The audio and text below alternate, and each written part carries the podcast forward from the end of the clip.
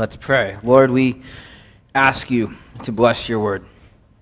We pray as we have finished worshiping you with the songs we sing that we would worship you with the honor that we give to the words that you have written down for us to hear and to grow, to receive power from, and to take deep into our hearts. And so we pray that your word would do that tonight, that it would go forth with power, that every heart here would be touched by what you have to say. We pray for your Holy Spirit to open up our minds, open up our hearts. And we pray above all else that you would be glorified. And it's in your name that we pray. Amen. So the book of James uh, is just, it's an incredible book. It, it's a phenomenal just batch of exhortations and instructions. And if you're ever in a position in your Christian life where you're like, I really don't know what the Lord wants me to do, read the book of James. You cannot read the book of James and walk away without knowing what the Lord wants you to do. Not necessarily that the Lord will uh, give you a specific answer for a specific question. But if you're like, I, I, just don't know what to do in this phase of life, well, you know what? The Lord will tell you in the book of James exactly what pure and undefiled religion looks like. The Lord will, the, the Lord will tell you how his, your relationship with Him should drive your speech and your listening. It'll tell you how it should give you discernment as to whether or not you're being selfish or not. And so the book of James, I think I was listening to a pastor, uh, he said there's over 70 command verbs in the book of James. Do this, do this, do this. And it's for that reason uh, just incredibly practical, right? But it's important to understand, and we'll reiterate it through the book, but we'll, uh, it's worth just addressing it head on. And that is that some people teach and act and live as though you have all of Paul's letters explaining one thing, and then the book of James explaining something contradictory. That Paul teaches we're saved by grace alone, through faith alone, by the power of Jesus Christ alone. And James waltzes in with his book and says, No, no, no, you're not saved by faith, you're saved by your works. And it's a, it's a challenge that the church has wrestled with for really a long time. Martin Luther, who was probably one of the men outside of the apostles and Paul uh, most used by the Lord for bringing back the, the purity of the church. Martin Luther struggled with this. He really had a hard time kind of wrapping his head around the fact that the book of James was inspired by God because to him it felt contradictory to the rest of the Bible. But it's not contradictory. And that's what I want us to really understand before we dive into this. What James is going to do is James is going to present us with a paradox. Okay? Paul, in all of his letters, and the author of Hebrews, whether it's Paul or whoever else, uh, the New Testament epistles are very clear that we are saved only by the grace of God. And there's a very strict warning in, the, in all of those epistles that if you get out of that, if you get out of being saved by grace and you start trying to be saved by what you do, you have pulled yourself out from under the banner of Christ and you're in very dangerous theological ground because now you're sliding into legalism. Well, what James is doing is he's explaining the same truth from the other side. He says, You are saved by grace alone. But if you ever slide into thinking that that justifies whatever behavior you want, you're on very dangerous ground. You remove yourself from under the banner of Christ because you're sliding into what people call cheap grace. And it's important when we come to a truth like this in the scriptures, when we come to a paradox where you have two truths that at first glance seem contradictory, but we know they're both in the Word of God, and so they're both true. And we're trying to understand how do we reconcile these. It's usually helpful to take them both to their full end. And what I mean by that is sometimes when we have two truths that make us a little bit uncomfortable in our minds because we can't quite reconcile it, we try and dilute it down on each side and give ourselves this medium ground, okay? And that's frankly, I think, a bad handling of Scripture, a bad handling of what God has given us, and it's also dangerous theological territory. Because think of something like Jesus Christ, someone like Jesus Christ. Scripture tells us that he's fully human, completely man. He was tempted in every way as we are. It also tells us that he's fully God. He, he is the Word of God. Jesus said, If you've seen me, you've seen the Father. He said, I and the Father are one. He made full claim to deity. And we wrestle with that in our minds because we don't understand how a being could be 100% of two different things. And so in our mind, we say, well, maybe that means like he was 50% man and 50% God. Or maybe that means like he kind of like, you know, was God on Mondays, Wednesdays, Fridays, and man on like Tuesdays, Thursdays, Saturdays. And there's sort of this like, we, we try and, uh, because it makes us, it's hard for us to reconcile, there's a temptation to say, I bet what it is, is it's less than it says. And that's very dangerous. Or think about uh, when we talk about the sovereignty of God and the responsibility of man. The scripture says very clearly that God is completely sovereign, He knows everything. He knows who is going to choose to follow Him. He actually, we're told, chooses us to follow Him. And we're also told that we are responsible for our own actions, that we can make a choice to follow God. And we can look at that and say, well, wait a second. So does that mean that, you know, maybe God's like, mostly in control, but I still have a little bit of say over certain things.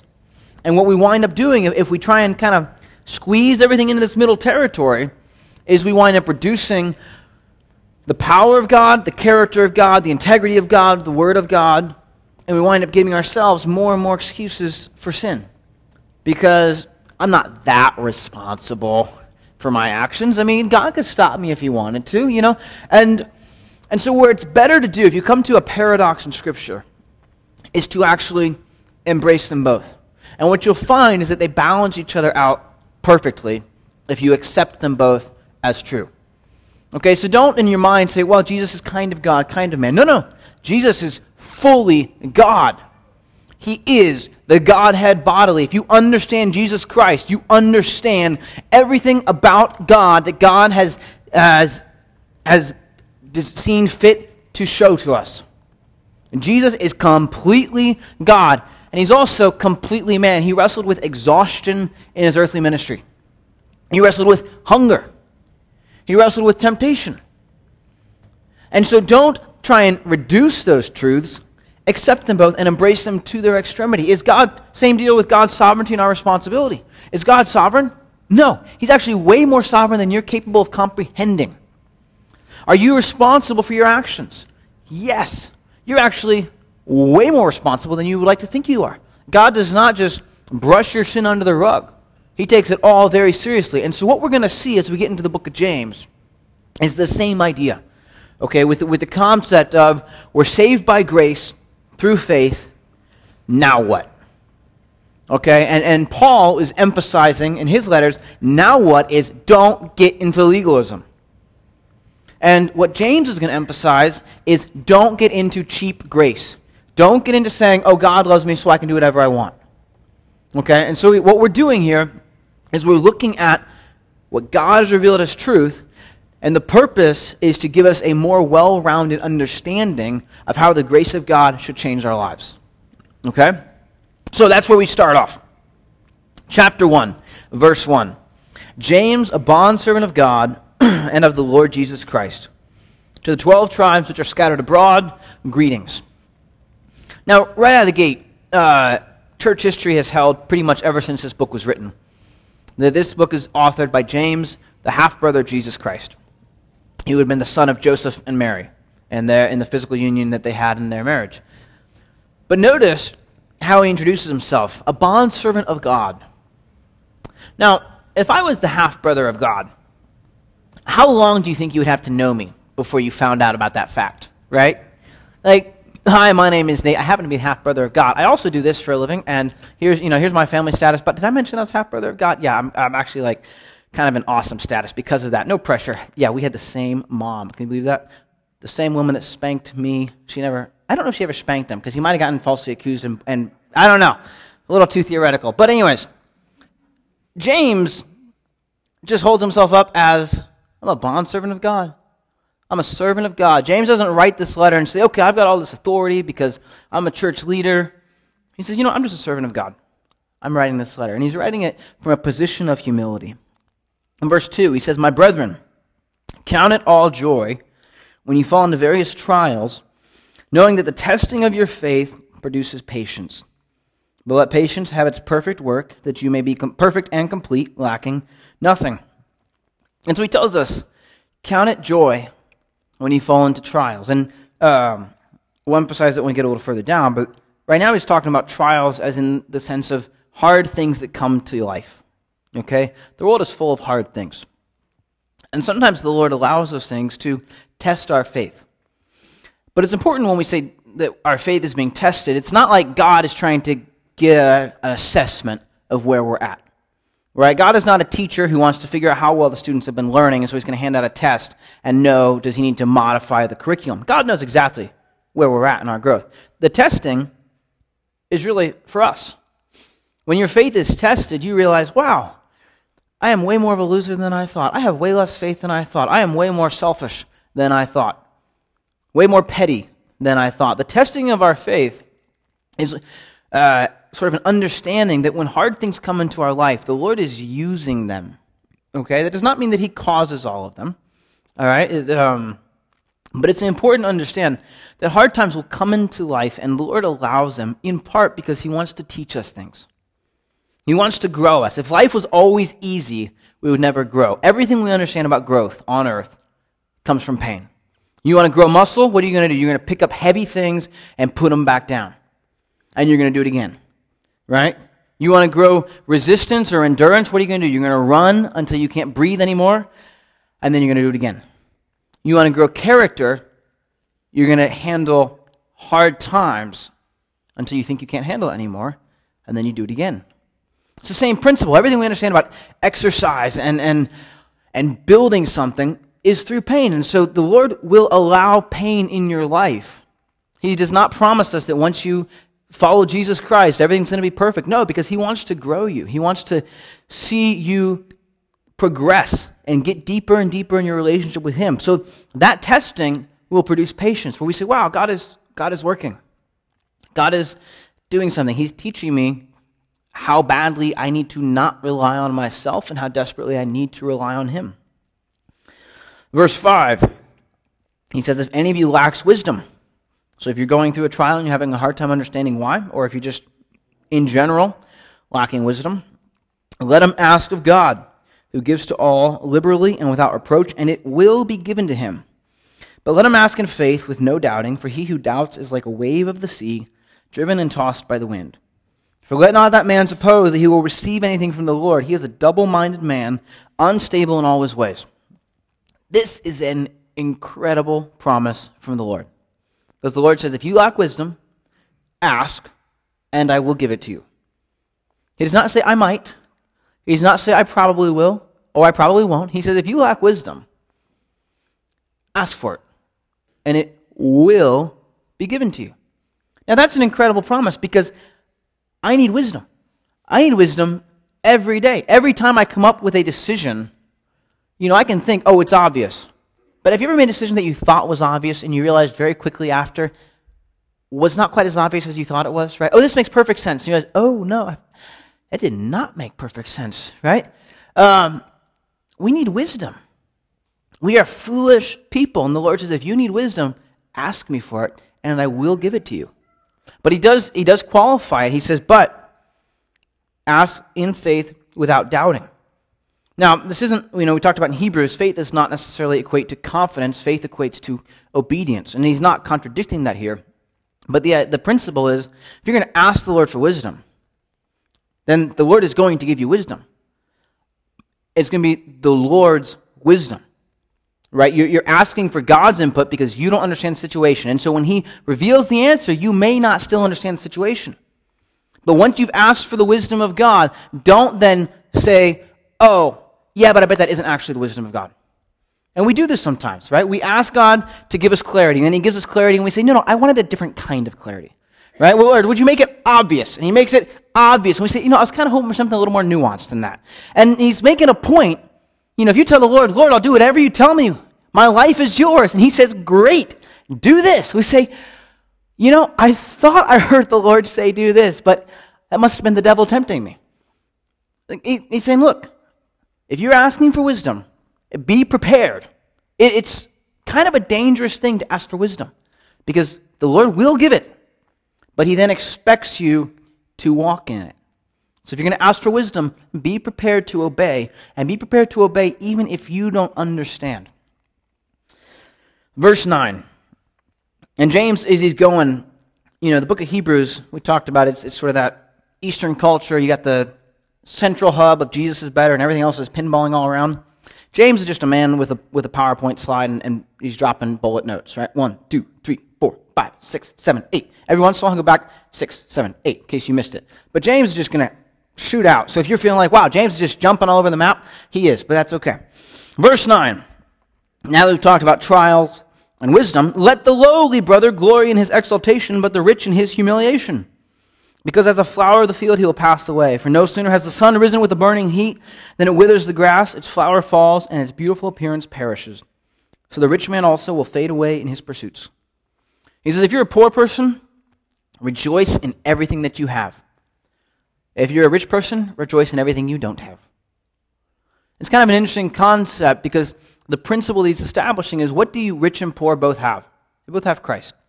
If, you if you believe in Christ, it does not matter what your economic status is, you have Jesus Christ. And that is honor enough to make any poor person exalted. And it is also simple enough to humble any rich person, any proud person. Right? And so he's, he's saying, hey, look, if you're poor and, you're, and find the joy in life. If you're rich, find the sobriety. If you're poor, go to weddings a lot. If you're rich, go to funerals a lot. And understand what life really offers. What life offers is Christ. If you're rich, there's nothing wrong with that inherently in Scripture. It's risky, it's dangerous, but there's nothing wrong with being wealthy. But you do understand it's going to be gone, right? Like, like it's sort of this fact of life that you die and your money does not go with you. And yet we delude ourselves sometimes into thinking that that's somehow not the case. But rich people just, they come and go, right? I mean, who's, you know, right now Elon Musk is the richest man on earth, I think. Um, but whatever, if you, who was the richest man in 1975? I have no idea. You go back a little farther than that, somewhere in the line it was Norman Rockefeller, but I couldn't tell you anything about him other than that he was bald and he owned an oil company. Couldn't tell you what he likes to eat, couldn't tell you the name of his wife. Could, I could tell you he lives in New York. And, uh, yeah, that's, that's, about, that's about it. Right? But he was the richest man on earth. He was one of the most powerful men in the world. And you know what he is now? He's dead. You know where his money is now? It's split up. Other rich people took it. Right? Being rich, and, and we can say, yeah, yeah, those boy, those rich people, they really ought to be more humble. Well, you know, we're sitting in an air conditioned or heated room tonight. We just ate a full meal. By any standard across all of human history, we're the rich people. So don't don't get caught up in pursuits. You say, "Oh no, I'm just trying to get from, you know, 20 to 25 an hour. No, no, don't get caught up in rich pursuits. Don't get caught up in the pursuit of money. I'm not saying it's wrong, but I'm saying it is wrong if that becomes your pursuit. The rich man will also fade away in his pursuits, James says. So set your goals, set your priorities. Make sure that what you are pursuing after is something that will last longer than your life here on earth. Verse 12 Blessed is the man who endures temptation, for when he has been approved, he will receive the crown of life which the Lord has promised to those who love him. Let no one say when he is tempted, I am tempted by God, for God cannot be tempted by evil, nor does he himself tempt anyone. But each one is tempted when he is drawn away by his own desires and enticed. Then, when sin is, when desire has conceived, it gives birth to sin, and sin, when it is full grown, brings forth death. So here he's talking about temptations, and that's different than trials. Trials are hardships that come in life. Temptations are the desire or the enticement to actually commit evil, to walk in sin. Okay? So he says, Blessed are you if you endure. Now, Scripture is interesting on the subject of temptation because Scripture does not teach that our goal is to get beyond temptation. Our goal is not to reach this magical state of enlightenment on earth where we're just never tempted anymore. That's not what Scripture teaches. In fact, we're told that Jesus was tempted in every way as we are. So being tempted is not a sin. Giving into temptation is a sin. And there's a blessing in store for those who endure past the point of temptation. And it's a, re- it's a reality of life that very often, when the enemy tries to tempt us, when Satan tries to tempt us, he kind of he, he, he knows us very well. He finds something that we're vulnerable in, and he just hits us. And he just hits us there for seems like forever. And you can just get stuck in a rut of, man, you keep stumbling over the same sin. But sometimes we say, okay, God, I really want to move past. So I'm going to bring people into my life to help me be accountable. I'm going to remove the opportunity of sin. I'm going to replace you know, these things that are enticing me to sin with things of God.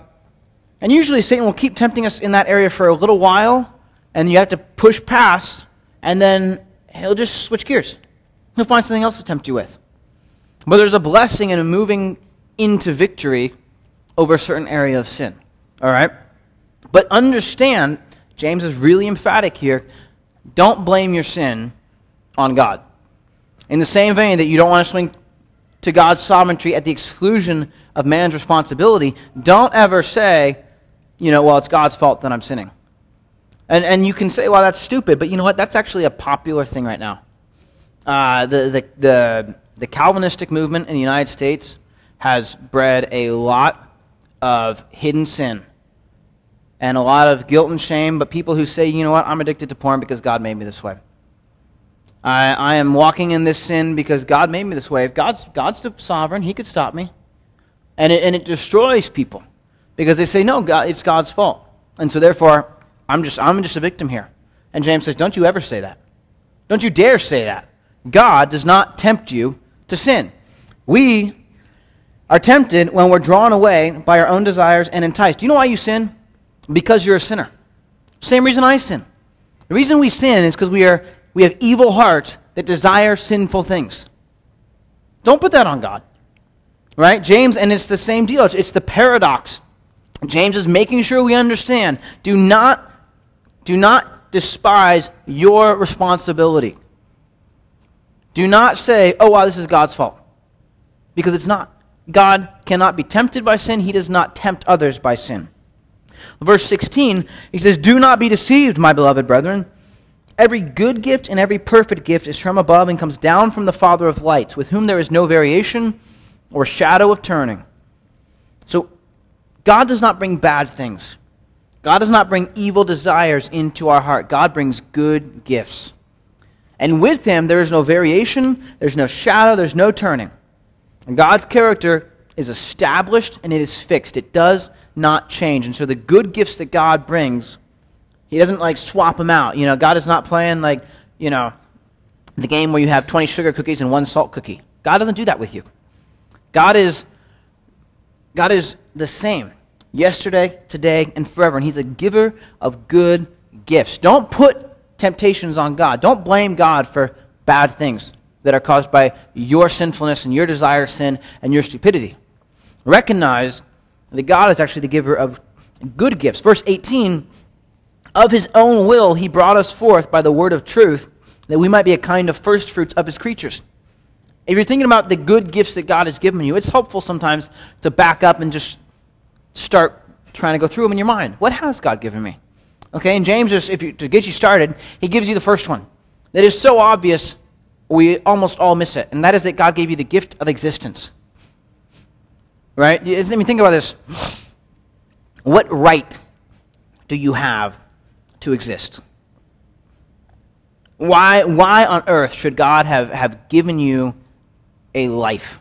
Why should He have united your soul, then your mind, and your body into who you are? Like, he, he's, he's not under obligation to do it.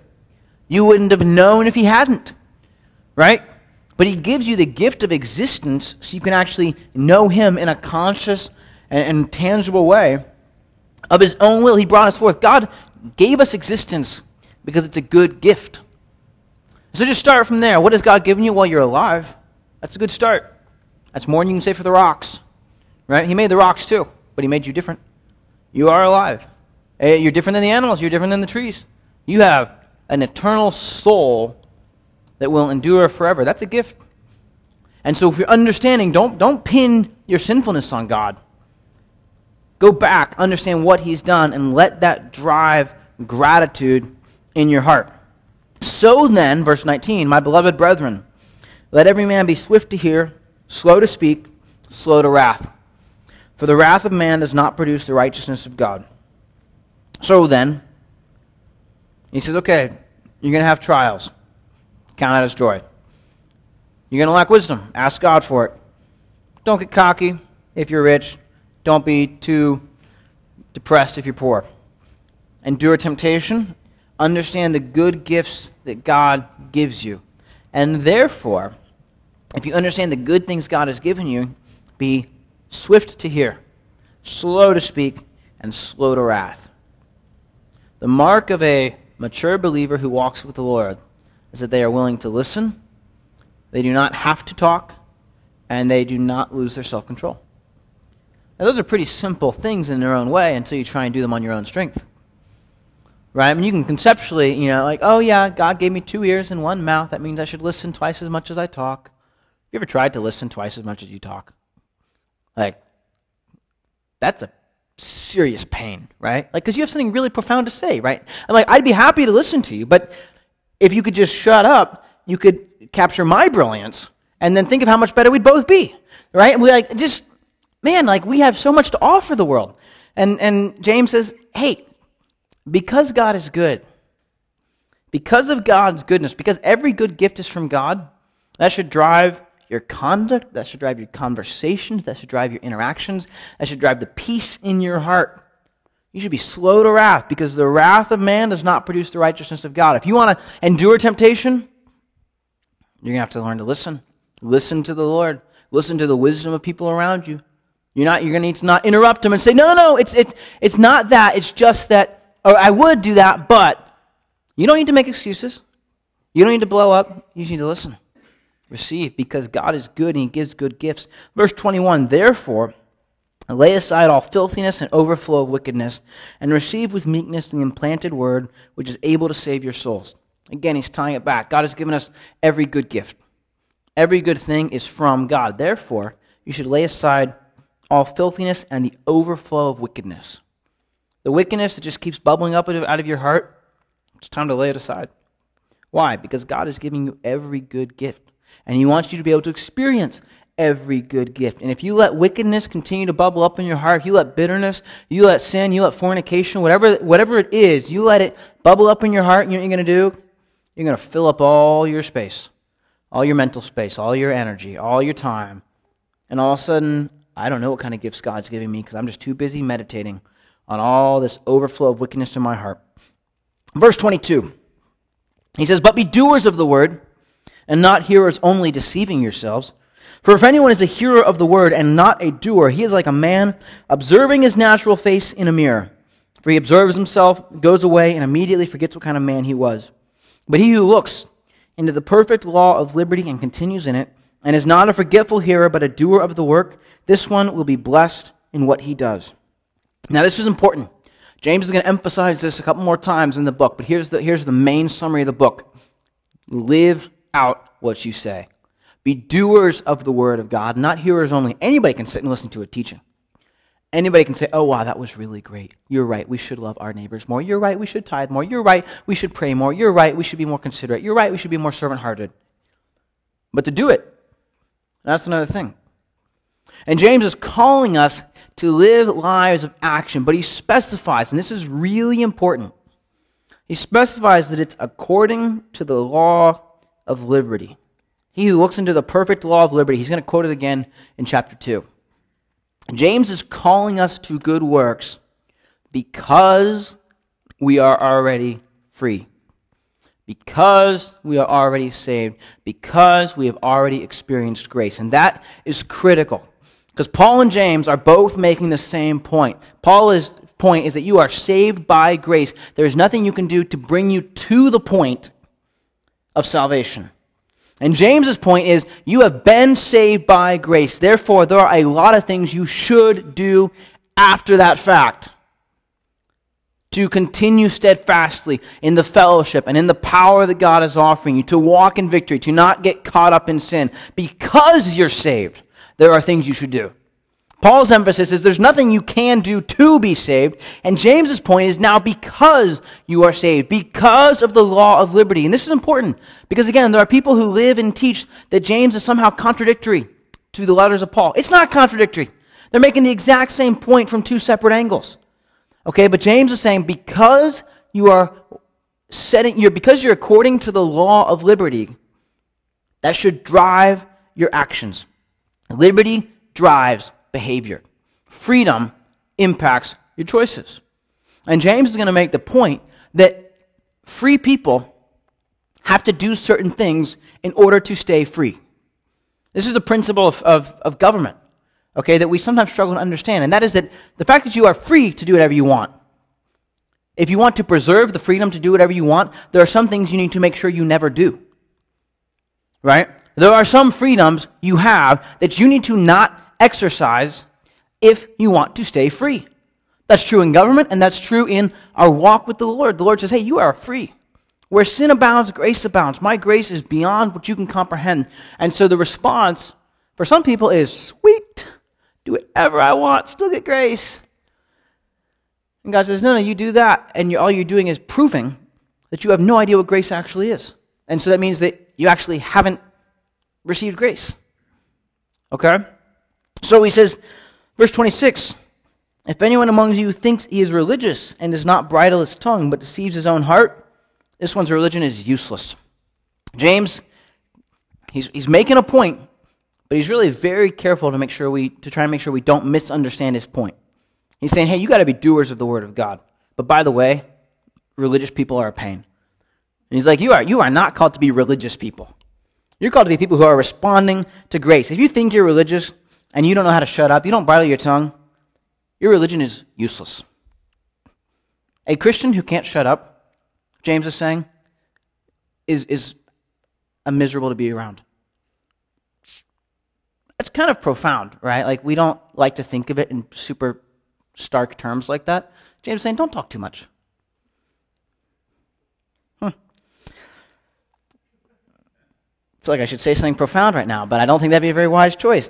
Verse 27 Pure and undefiled religion in the, before God and the Father is this to visit orphans and widows in their trouble and to keep oneself unspotted from the world. And those two points really go together. He's saying religion is not in what you can say. Right? I don't care honestly, and I, want to be careful how I say this, I really don't care about your theology. I really don't. You know, there are people who I know who, man, we, we could check every single box. Like, you believe this, so do I. You believe this, so do I. You believe this, so do I. You believe this little nuanced take on prophecy, so do I. But man, I would hate to do any actual ministry with them. Because they might know all the facts, but they have no idea what it's like to live out the character of God. And there are other people I know who, gosh dang it, make me nervous, right? Like, I don't believe that, and I don't think that. And I think that's a little bit of a risky uh, doctrinal stance to take. But I tell you what, we want to go tell people that Jesus Christ loves them, and you're the man, right? Like, let's do this. Because God doesn't care about your theology. Now, He does in the sense that He expects you to be growing in your relationship with Him. He expects you to be in the Word of God. He expects you to be continuing in fellowship with Him. And as you do that, you should be growing in truth. Okay? But you do understand, like, the most profound Christian on earth has a very limited understanding of the character of God. Like, I, I know that I do not have every doctrinal stance perfectly aligned. Right? I know that when I get to heaven, there will be things where I say, oh, that's what you meant. Sorry. Um, I fully expect there to be a point where I realize that certain things I believe now are not, are not the case. Now, the basics are absolutely true. I'll, I'll die on those, right? Jesus Christ came to save sinners, of whom I am chief. Yeah, that one's not changing. But whether, you know, whether that temple in the end of Ezekiel is in the millennial kingdom or in the New Jerusalem, honestly doesn't isn't really going to have that big of an impact. And so if you want to hold a stance on something like that, God bless you. But James is making a point. Religion, knowing all the right things, reading all the right books, knowing all the right pastors, knowing who's who's good and who's bad and who's the who's the right teacher and who's the wrong teacher. I'm not saying those things are bad. Okay? It's good to be aware if someone is teaching something false and be able to stay away from them. But at the end of the day, do you understand the heart of Christ? for people. Do you understand that Jesus Christ came into the world to save sinners? He didn't come into the world to make theologians. He came into the world to save sinners. His goal is to find lost people and make them found people. And along the way, yes, there are important questions. There are important questions about a lot of things like baptism and communion and the gifts of the Holy Spirit. Okay? But what matters is that Jesus Christ came into the world to save sinners. And James says, So pure and undefiled religion, Okay, if, if you're if you're just like you get all your you get all your theological ducks in the row, but in a row, but you're not living it out, you know what you should do? Find widows and orphans who need help, take care of them. Find people who need help, who need protection, serve them. Understand the heart of God for the vulnerable. And that will drive, that will change your perspective. You find vulnerable people and you protect them. You serve them. And, and you, you become a part of their life. And that is, God says, that's undefiled religion. You want to know what like perfect doctrine is? Right? Perfect doctrine is not understanding uh, every nuance of Charles Spurgeon's teachings. Perfect doctrine is can you just live out the gospel? Chapter 2, verse 1. We're going to run late tonight, but that's cool. My brethren, do not hold the faith of our Lord Jesus Christ, the Lord of glory, with partiality. For if there should come into your assembly a man with gold rings and fine apparel, and there should also come in a poor man in filthy clothes, and you pay attention to the one wearing the fine clothes, and say to him, Hey, you sit here in a good place, and say to the poor man, You stand over there, or sit here at my footstool, have you not shown partiality among yourselves and become judges with evil thoughts? Super practical. James doesn't waste too much time on theoreticals.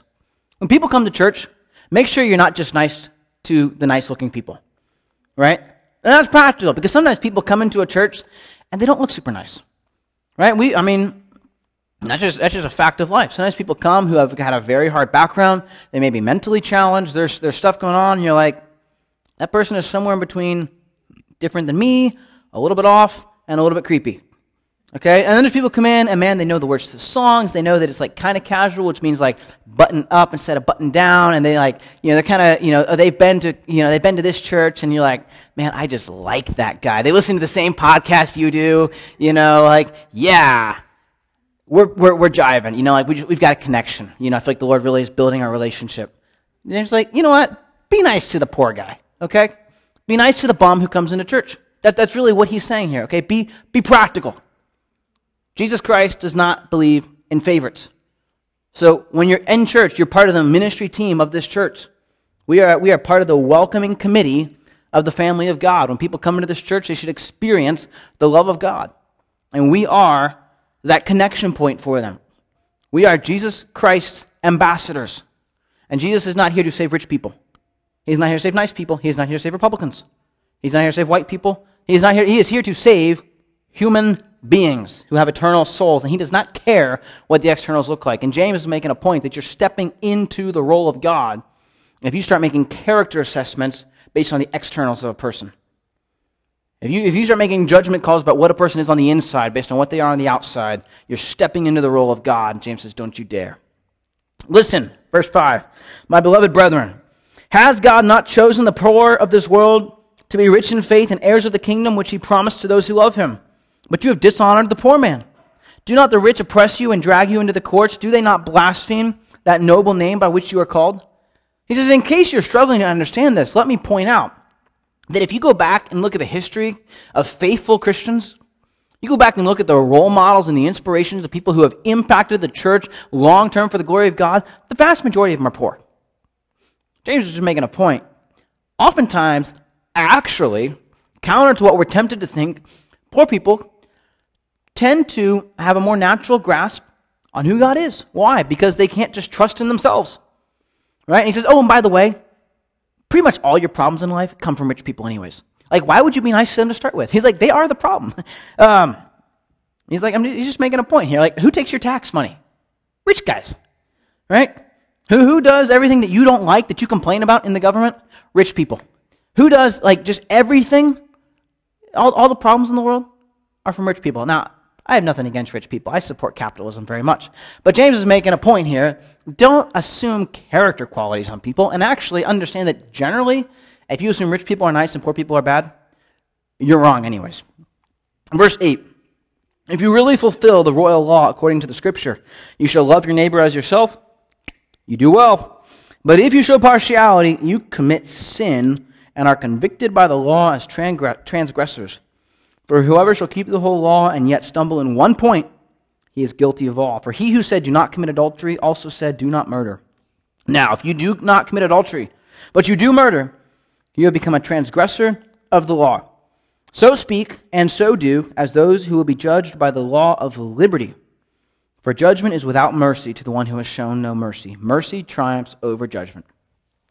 This is super helpful because James says, okay, if you have been showing partiality, if you have been failing in this, understand something. That's sin. James doesn't beat around the bush. You commit sin. So you know what you need to do if you commit sin? You need to repent and you need to stop committing that sin. You're convicted by the law as transgressors, and now he gives a warning. He says, if you keep the whole law and stumble in one point, you're guilty of the whole thing. The law gives very specific commands, and he says, you mess up on one of them, you might as well have broken the whole thing. Because the Lord's holiness is not on a sliding scale, it's perfect. And perfect holiness, you know, if you take something that's perfectly white and you put one drop of gray on it, it's no longer white. Perfect white can't have any dark on it. Perfect holiness can't have any sin. Not most sin. Can't have any sin. And so he says, look, if you're sinning, repent. But understand, if you're sinning and you're walking in, in religious legalism because you think you're awesome, uh, you're in serious theological danger. You're in serious shaky ground, morally speaking, because if you keep everything perfectly except for one stupid little detail, you, you, you screwed up the whole thing.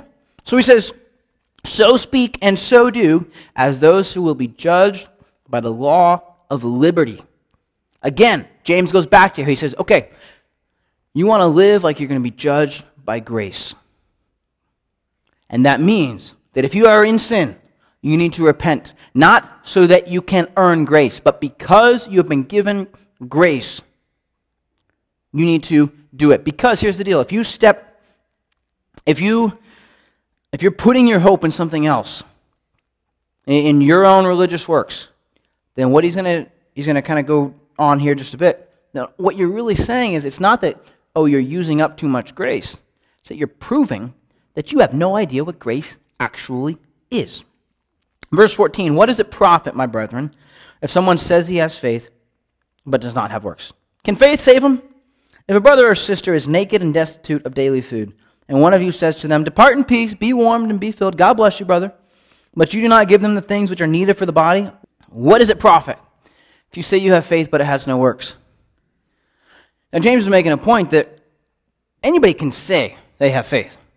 Anybody can tell me they believe in God. Anybody can, can you know, check all the boxes, right? But how do I know if we're actually talking about the same thing? Think about it this way. Let's say I tell you, man, I just love driving. I think driving is just, I mean, you just, you know, it's the most exhilarating experience in the world. You just feel so alive when you're, when you're driving a car. And you say, you know what? I just bought this awesome sports car. You want to go for a ride? I say, yes, I would love to. And you pull it out of the garage right? Your 1974 navy blue Mercedes convertible. And I say, that's not a car. You say, yes, it is. I say, no, it's not. A car has two wings, and it's got a cockpit, and it's got the joystick, and you take off down that long asphalt thing, and you get to about 12,000 feet if it's a small car, and about 30,000 feet if it's a big car. What am I talking about? You think I'm talking about an airplane, but I think I'm talking about a car. Right? And, and, and if we're not careful, you know, I could use almost all the same phrases. I'd say, you know, I had to pump up the tire on my car the other day. Or, you know, it ran out of fuel. Or I had to change the oil, right? Or the frame got bent a little bit, you know? Or, you know, the seatbelt was, was wearing, rubbing me funny on my neck. And we could have a whole conversation and think that we're both talking about a car. Until all of a sudden, we look at a car and one of us is talking about something totally different. Right? I said I love driving a car. But I have no idea what a car actually is, evidently right? I'm slightly psychotic, which, if you know me, is highly possible. Um, but, but do you understand that anybody can say they believe? James is making a point. If you don't live it out, then what you're demonstrating is you don't know what you're talking about. If the grace of God is not changing your behavior, then you don't know what the grace of God is. And so when someone says, oh, you know, I can do this, but Jesus still loves me, that's not the question right? That, that, that's a broken metaphor, it's a broken understanding. The question is not, hey, since Jesus saved me, what can I do? The question is, wow, since Jesus died for me, since there was a break in our fellowship and he repaired it, what can I do to continue in that? What can I do to, to be more aware, to be more in tune with a God who would love me that much? Wow, I'm a sinner. I'm a wicked person, and God, decided, God wanted to save me. What can I do to not try to abuse that gift? Right? If you, you know, if you, uh, if you told me, wow, I'm just super happily married, and I said, wow, that's great. You said, yeah, my wife and I, she lives in Hanover, I live in Madison, and we get together on Sunday mornings and uh, go out for lunch. Uh, you know, go out for coffee and lunch. It's a great marriage. I'd say, wait a second. I met a guy like this once, actually, which was kind of awkward. Um, I think they did the full weekend instead of just Sundays, but it was kind of was like, I have no idea what to say right now. But, anyways, you could tell me that and tell me you're happily married, and I'd be like, I don't think you know what happily married is. I don't know what happily married is because I'm not married, but I'm pretty sure from everything I've gathered, all my sources of data, there's an implication that if you really like the person you're married to, you sort of like being around the person, right? You're not usually happily married and avoiding your spouse at the same time, right? That's sort of contradictory. So if I have fellowship with the Lord, I say, oh man, I love the Lord. God's been so good to me. Yeah, I'm going to like blow him off and sort of just come back when I feel like it. Then wait a second. Then you don't love the Lord. And that's the point James is making is that if you're abusing grace and saying, oh no, God loves me, God forgives my sins, you know, hey, the grace of God has covered all my sins. That's a true statement. Okay, Paul explains in Romans the grace of God. God has given us a gift to say, if you will believe me, if you believe that what Jesus Christ did is sufficient to make you righteous, it will make you righteous. And you can become righteous by no act of your own. We say, sweet, that is awesome. I'm super stoked about that gift. He says, yeah, okay, now, how is it going to change your life? Because that's a pretty big gift, right? And so that's the point James is making. If you say, wow, what a great gift, excuse me while I go blow it off or throw it in the trash, then you don't know what the gift is. And so when people say, oh, I just, you know, I'm walking in grace, but they're abusing grace, they're, they're, they're they have this idea that like it's, it, you know, oh, it's free so I can use as much as I want. They, they're misunderstanding it because grace, grace is a free gift to you. That does not mean it has no value, right? So, you know, you see you know, Memorial Day, Fourth of July, whatever, you always, you always see, you know, freedom isn't free. Right? That's very true. There's a cost that somebody has to pay so that we can have freedom. And that's true of the grace of God. Oh, it's a free gift, but it wasn't free, right? Jesus Christ uh, suffocating on a cross for hours, saying, God, why have you forsaken me? That wasn't free, right? That cost him something and it is not, it is not, it is a failure to understand what he did if we say, wow, thanks for dying. Thanks for enduring the agony of hell that I deserved. Now, excuse me while I go look at pornography. Excuse me while I go nurse my little bitterness. Excuse me while I go just blow you off and do whatever I want. James says, if you think that that's what grace is, all you're doing is demonstrating that you do not know what you are talking about. So, verse 18, uh, we'll kind of wrap up this chunk. He says, But someone will say, You have faith, and I have works. Hey, each his own. Show me your faith without your works, and I will show you my faith by my works. You believe there's one God? Hey, you do well. Even the demons believe and tremble. He says, Look, you check the boxes. Oh, good for you. I don't care. James, James is a little snarky, which I can roll with. Um, he says, Oh, wow, you believe in God? The demons believe in God. That's not a big deal. Verse 20, but do you want to know, O foolish man, that faith without works is dead? Was not Abraham, our father, justified by works when he offered Isaac his son on the altar? Do you see that faith was working together with his works, and by works faith was made perfect? And the scripture was fulfilled, which says, Abraham believed God, and it was accounted to him for righteousness, and he was called the friend of God. You see then that a man is justified by works, and not by faith only. Likewise, was not Rahab the harlot also justified by works when she received the messengers and sent them out another way? For as the body without the spirit is dead, so faith without works is dead also. He says, okay, look, you want to try and blow this off? Let me just make a couple points here. And he goes back to the Old Testament. And he says, Looky, look. We're told in Genesis that Abraham believed God and it was accounted to him for righteousness. Paul uses the same verse to point out that Abraham is saved by faith. And that's true. Abraham isn't saved at that point by anything he's done. But James says, when do we really know that Abraham believed God? Because we watch his actions, and sometimes, you know, he gets a little squirrely. He's not saved by his works because he messes up a little bit. You know, he fathers a child with another woman, and that's not really great. It's kind of problematic. And there's, there's some dicey things in there. But when do we know that Abraham believed God? When God said, hey, I'm going to I'm going to give you a son, and in him all the nations of the world will be blessed. When God says, hey, I want you to offer your son Isaac as a sacrifice. And Abraham, we're told, gets up, packs up the donkey, gets the firewood, takes Isaac, and they go. They go on a trip. They hike for three days.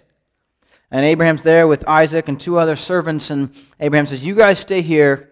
Me and Isaac are going to go up the hill, offer a sacrifice to God, and we're going to come back down. And he says, We. He has, he, has, he has confidence. He does not have understanding. Right? He's walking in obedience without comprehension. He has confidence that God is going to do something. He does not know what. But God wanted to do something. And so he's going to keep doing it until God gives him the next step. And so God said, Offer your son as a sacrifice. So he ties up his son, lays him on the altar, and he's about ready to sacrifice his son with the full confidence that God will do something. With the confidence that whether God's going to raise him back from the dead or do something, he knows God has said, Isaac is the one. It is not Ishmael, it is Isaac. And he says, You know what? I believe that God is going to do what he said. And so God can tell me to do something that does not make sense and that's irrelevant. My understanding is beside the point because God called me to obedience and I believe God. And so he's making a, so James is just making this point. We know Abraham had faith. We know he's justified by his faith, but we, we get to see his faith demonstrated when he lives it out. Because anybody can say, I believe God, but what do you do with it? Right? And so it's important as we, as we read James Again, you've got to keep in mind, James is not, he is, is, is not arguing that you're somehow saved or justified in the sight of God by doing good things. But what he is emphatically saying is because you are saved, because the grace of God has reached down, because the good gift of God, because the ultimate gift, Jesus Christ, came and, and offered us salvation. Because of that, it should drive a response. Because we're free, we should act like free people. Right? Free people should not walk around in handcuffs. You shouldn't be bound to your sin because you're free. You do not need to walk in bondage. James's point is that that you have been set free, so act like it. Right? Freedom is a glorious privilege. And and too many Christians waste huge chunks of their lives walking around in all kinds of bondage either legalism and religion, which James is warning us against, or sin, which James is warning against. And James is just saying, you know what? Know Jesus Christ. And, and let the actions of your life demonstrate that you know who he is.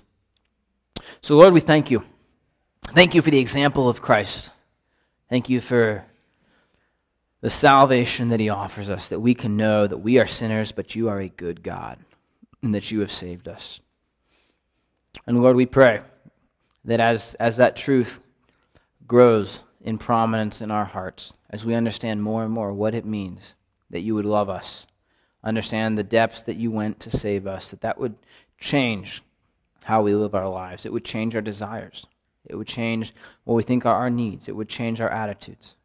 That we would be people who want to just respond to what you have offered us, who want to stay free because we have been set free. And so, Lord, we thank you for the gift of salvation, that we can be saved from what we were. We can be saved from the judgment that we deserved. We thank you for Jesus Christ. We thank you that he died on the cross and that he did not stay dead, and he rose to life to prove that we also can raise to life spiritually. And so we pray that these words would impact our hearts, that you would draw us close to you, and that we would live as free people. And it's in the name of Jesus Christ, our Savior and our King, that we pray. Amen.